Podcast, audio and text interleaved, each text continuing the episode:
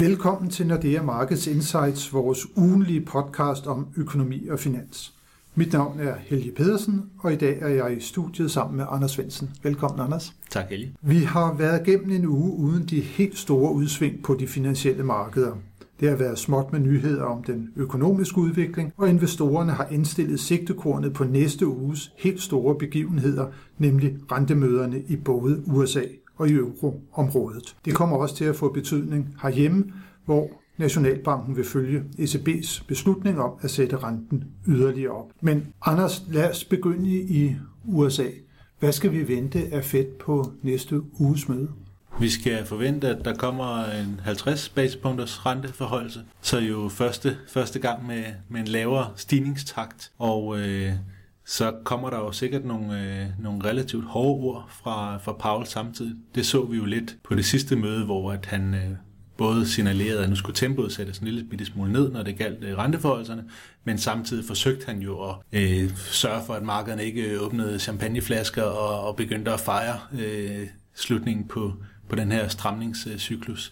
Så det tror jeg, han kommer til at skulle, øh, skulle bruge noget krudt på igen, fordi der er jo øh, priset mindre, kan man sige, nu, end der var bare sidste gang, de, øh, de mødtes. Ja, for det er jo en kendskærning, Anders, at der fortsat er meget godt tryk på især det amerikanske arbejdsmarked, og lønstigningstakten, den ligger jo over 5% nu, så man kan vel ikke tillade sig helt at begynde at slappe af, når man er forbundsbankdirektør? Nej, det er alt for tidligt, og man kan sige, hvis man laver en eller anden form for prioriteringsorden for, for centralbankerne, så kan man sige, at inflationsforventninger – det er jo noget af det, der er, er sværest for dem at, at rette op på igen. Det sagde Paul faktisk også sidst, at omkostningerne ved at rette op på en fejl, hvis de ikke har gjort nok, og inflationsforventningerne stikker af, er meget større end omkostningerne ved at rette op på en fejl, hvis de ikke har været øh, lempelige nok, hvis økonomien den, øh, den sætter sig, som det jo ser ud til, at øh, den gør næste år. Øh, så hans pointe var bare, jamen det er jo meget bedre på den korte bane i hvert fald at sørge for at være nogenlunde højagtig og sørge for at få gjort nok, sørge for at få inflationsforventningerne ned. Og det er bare svært, når inflationsniveauerne er så høje, som, som de stadigvæk er. Ja, hvor ligger inflationsforventningerne egentlig lige nu i, i markedet? Jamen, de ligger jo til, at der kommer betydeligt lavere inflation hmm. næste år, og det er jo øh, især kan man sige, energipriserne, der falder, fødevarepriserne begynder også øh, så småt at se ud, som om de, de falder, fragtretterne falder. Mange af de flaskehalse, som vi har haft på grund af pandemien, er begyndt at løsne op. Så, så inflationen vil komme ned på, på, på headline-niveau. Men det, der jo samtidig er Feds bekymring, det er, at der er nogle strømninger nedunder, som gør, at øh, vi måske kan få nogle, nogle anordnede effekter, eller vi måske kan få et, et mere vedvarende pres på, øh, på inflationen fra lønstigningerne, fra mm. et stramt arbejdsmarked, fra at væksten stadigvæk holder sig mm. øh, overraskende godt. Og der kan man sige, at en ting er selvfølgelig, at det kan være fordi, at de renteforhold, de har lavet indtil videre, de ikke har slået helt igennem, men det kan også bare være, at økonomien den er så stærk, øh, arbejdsmarkedet er så stærkt, at der skal mere til, før de får, øh, får, får økonomien tilbage i en eller anden form for ligevægt. For lige nu er der for meget fart på, øh, på især arbejdsmarkedet, og derfor stiger lønningerne for meget, og det betyder bare, at, øh, at det bliver svært at komme helt tilbage til, til en målsætning på de 2%.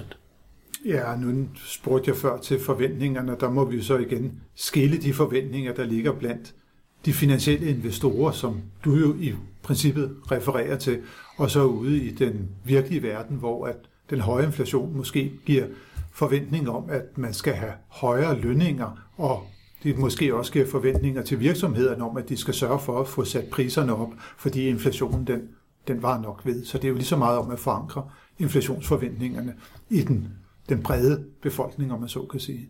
Lige præcis, det er det, det gælder om. For hvis man ikke gør det, så bliver de her inflationsstigninger, selvom de så har været, eller den her inflation, selvom den måske har været drevet af nogle midlertidige faktorer, så bliver den permanent. Så vores forventninger, Anders, øh, helt konkret, det er fra 4 til 4,5 procent, og så kommer der flere rentestigninger efter det ind i 2023. Ja, og det er jo det, der nok bliver interessant, fordi markederne regner med, at Fed topper omkring 5. Så det vil sige, så er der kun plads til 50 basispunkter mere, når de mødes i, i februar. Og øh, hvis Paul han signalerer, at at øh, der kan komme flere end det, jamen, så skal markedet jo til at, at justere efter det. Men de sidste par, par måneder her, der har vi ligget relativt øh, fast omkring de her øh, 5%. Og så der, hvor der virkelig har været en stor forandring, det har jo så været på den anden side. Hvad sker der, når Fed er færdig med at sætte renten op? Hvor hurtigt kommer kotsene? Og der er jo priset næsten 200 basispunkter rentenedsættelse for Fed nu fra slutningen af næste år og ind i, i 2024. det tvivler jeg på, at Paul han er specielt begejstret for. Det bliver vi i hvert fald klogere på på næste uges møde. Og så lad os vende blikket mod det møde, der finder sted i Frankfurt i den europæiske centralbank. Hvad skal vi se frem til der? Jamen, der skal vi se frem til, til noget, der kunne være det samme øh, som sidst, altså 75 basepunkter. Det er i hvert fald vores forventning. Der, det står vi så lidt alene med.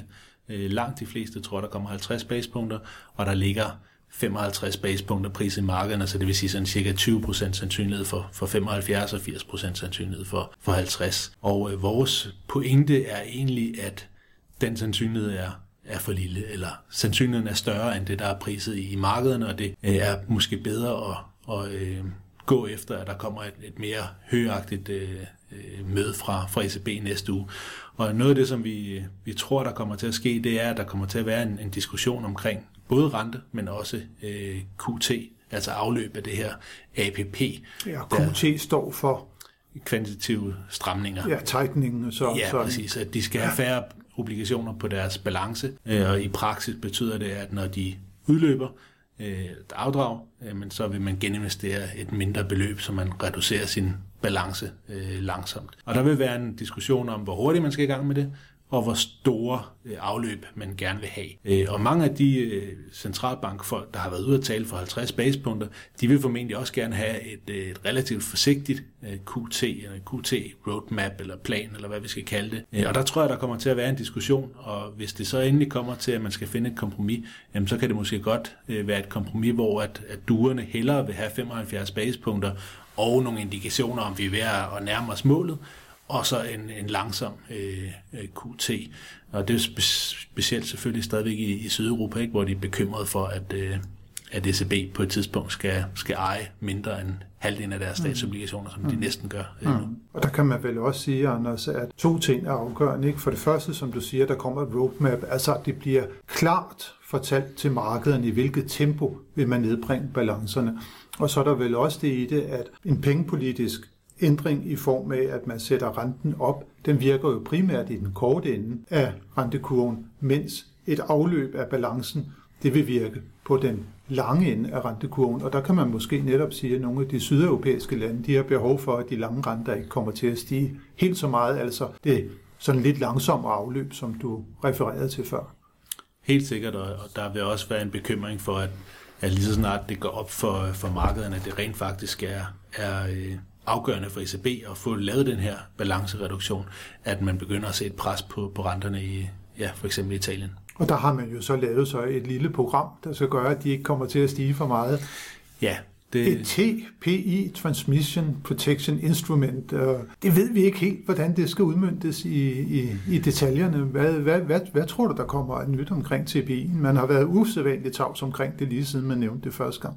Ja, jeg tror, man egentlig håber på, at det at have instrumentet er nok til, at man ikke behøver at bruge det. Øh, og så er man selvfølgelig også glad for, at det ser noget øh, bedre ud i Italien nu, øh, i forhold til de offentlige budgetter og, udsigter der, end, end det måske gjorde for, for lidt tid siden. så jeg tror, man håber, man ikke kommer til at bruge det, men hvis vi skal være helt ærlige, så ender vi jo nok i en situation, hvor ECB de skal reducere beholdningen af de fleste landes statsobligationer, men kommer til at beholde Øh, en stor andel af af nogle landes statsobligationer, så vi får et, en, en centralbank, der på balancen, i stedet for at have øh, lidt af det hele, har noget specifikt. Øh, det tror jeg er den diplomatiske måde at sige det på. Og helt konkret, Anders, så venter vi altså et 3 kvart procentpoint fra ECB, så renten kommer til at stige fra nu halvanden til to en kvart procent. Og det får jo også noget betydning, når ECB sætter renten op for vores egen nationalbank. Øh, vi har en fastkurspolitik, som vi skal tage hensyn til. Følger Nationalbanken med i fuld udstrækning denne her gang? Det tror vi. Øh, vi tror egentlig, de, øh, de kommer til at følge ECB en til en med de 75 basepunkter, eller 50, hvis ECB kun laver 50. Det gjorde de jo ikke sidste gang. Der lavede de jo 15 basispunkter mindre, altså 60 basispunkter, hvor ECB lavede 75. Men det var også en situation, hvor man havde interveneret relativt kraftigt i, øh, i valutamarkedet øh, for at modvirke en, en forstærkt dansk krone. Og det har man ikke helt gjort så meget øh, siden, øh, siden sidste øh, rentebeslutning. Så vi tror egentlig, de vil, de vil holde fast i, at, øh, at rentespændet er, som, øh, som det skal være nu her. Og så er det måske mere et spørgsmål om på, på den lidt længere bane, altså når vi kommer nogle måneder ind i næste år, at, øh, at der kan være udsigt til, at vi får, øh, får spændet øh, udvidet eller blive, blive mere negativt. Fordi der er jo stadigvæk et pres på, på kronen. En kæmpe betalingsbalanceoverskud, som betyder, at der kommer, kommer penge ind. Øh, og samtidig jo en, en udenlandsformue, der, der vokser og vokser, hvor øh, vi ved, at, øh, at en stor del af, af de, øh, den formue skal, skal afdækkes, og det giver også et, øh, et, et flow. Så, øh, så det er nok et spørgsmål om tid, før at vi skal have mindre øh, rente relativt til, ja. til ECB i Danmark. Og det store afkast fra udlandsformuen, det er jo præcis også en del af det flow, der ligger på betalingsbalancen, og sørger for, at vi i dag jo har et strukturelt stort overskud på betalingsbalancen. Men det er jo, det er jo rigtigt, uh, interventionen den er, den er blevet reduceret lidt. Det var for cirka 4 milliarder kroner, som øh, Nationalbanken var ude at intervenere i november måned, og samlet der ligger lidt lige på omkring 50 milliarder. Det var jo noget, som man begyndte på øh, mod slutningen af året, så der har været stort pres på kronen, og det bliver super spændende at se jo, og også af betydning for de hjemlige boligejere, hvad Nationalbanken kommer til at gøre. Ja, og man kan sige, at markederne priser en vis sandsynlighed for, at der kommer mindre fra Nationalbanken. Der er priset cirka 5 basispunkter. Øh, så, så lad os sige 50% chance for, at de laver 10 basispunkter mindre end ECB, er hvad der ligger i markedet. Men hvis vores forventning går i opfyldelse, så kommer vi altså op på en øh, indskudsrente i Nationalbanken på 2%. Og vi skal altså helt tilbage til april 2009 for at finde et tilsvarende høj øh, rente. Så, så det er et andet regime, vi, vi er på vej ind i, end vi havde over de seneste år. Ja, med pandemi og statsgældskrise og så videre. Ja, hvis man er boligejer, så er det ikke de der 10 basispunkter fra eller til, der, der gør en stor forskel. Så, øh, så bliver det bare dyrere. Det er bare blevet dyrere, må vi også konstatere. Men øh, i næste uge, Anders, øh, lad os prøve at, og lige også se, hvad der kommer af nøgletal, for det er faktisk en, øh, en super vigtig uge, hvad angår, øh, hvad angår nøgletallene. Vi starter faktisk allerede på mandag med at få tal for dansk inflation, og det er for november måned. I oktober når nåede vi op på 10,1 procent. Det var så det højeste siden begyndelsen af 1982. Og vores forventning det er altså, at den kommer til at falde øh, til under de 10 procent, men usikkerheden er jo stor øh, lige for tiden. Og så får vi så også inflationstal fra USA, øh, og det bliver på tirsdag. Hvad skal vi vente, Anders? Øh, den faldt jo øh, i, i oktober måned ned til 7,7 procent. Øh, falder den yderligere ned? Ja, når man kigger på overstigningstakten, øh, som inflationen jo er, så, så vil det være endnu et fald. Øh, men jeg tror, man skal kigge på, på månedsvækstraterne også, og der, øh, der regner vi med, at det bliver nogenlunde uændret i forhold til sidst, hvor det var sådan cirka 0,3 øh, procent på, på måneden. Og det er jo stadigvæk en lille smule for højt, men selvfølgelig noget lavere end det, vi har, har været vant til. Og mange af de ting, som, som bliver afgørende, det er jo de samme ting, vi allerede har snakket om, specielt selvfølgelig energipriser.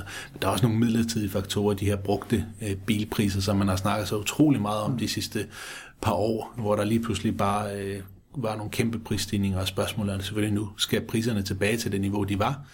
Øh, eller skal de bare lidt ned, eller, eller hvor er vi egentlig på vej hen der? Og det flyttede rigtig meget på sidste måneds tal, så det er jo sådan nogle lidt... Øh, specifindige eller tekniske faktorer, som kommer til at afgøre, hvorvidt markederne synes, det er et godt tal, eller synes, det er et dårligt tal. Det bliver vi i hvert fald klogere på på tirsdag, hvor vi også får finansanalytikernes forventninger til tysk og europæisk økonomi i det såkaldte CDW-indeks for december måned. Vi kan sige, at det rettede sig lidt i, i november efter at have været frit fald over nogle måneder. Der er jo håb om, øh, Anders, at det også vil kunne fortsætte den udvikling. Blandt andet fordi, at risikoappetitten også på markedet jo er blevet betydeligt bedre siden oktober. Ja, man kan sige, at det er jo sådan nogen som os, der, der svarer på det der. Så, øh, så hvis vi synes, at, øh, at tingene er blevet en lille smule bedre eller mindre dårlige, så, øh, så kan vi jo også tro, at der er andre, der mener det. Jeg synes stadigvæk også, hvis man kigger på, på forventningerne, altså så, så ser det jo stadigvæk relativt skidt ud. Altså vi er vel næsten sikre på, at vi er enten har en fod ind i en, en europæisk recession, eller, eller måske endda begge fødder. Mm. Øh, og spørgsmålet er måske mere, øh, hvor, hvor dyb øh, sådan en recession og hvor langstrakt sådan en recession kan være, hvor de fleste jo nok øh, stadigvæk har et håb om, at det bliver forholdsvis mildt. Blandt andet øh, undertegnet, og jeg må indrømme, jeg har også været på, at vi allerede havde det første ben i en europæisk teknisk recession i tredje kvartal. Det viste sig ikke at være tilfældet. Der var der faktisk positiv vækst. Og vi kan også hæfte os ved jo, at arbejdsmarkederne fortsat er super stærke. Selvom det er en, en læggende indikator, så må vi sige, at vi har haft de her fire måneder med PMI-tal, der har ligget under 50 og indikerer, at økonomien de faktisk øh, skulle være i tilbagegang. Den har bare ikke været det endnu. Så måske er der noget, der er lidt anderledes den her gang. Måske kan vi nøjes med, at det bliver en forholdsvis mild øh, recession, som der, der kommer til at ramme øh, Europa blandt andet. Og så får vi også yderligere inflationstal for Sverige næste uge. De er jo også spændende og kan være afgørende for Riksbankens beslutning og udvikling i den svenske kronkurs. Og det er også der, vi har den vigtige rentebeslutning fra Fed, som vi allerede har snakket om at se frem til torsdag. Så er det så tid til rentemøde i ECB og Nationalbanken.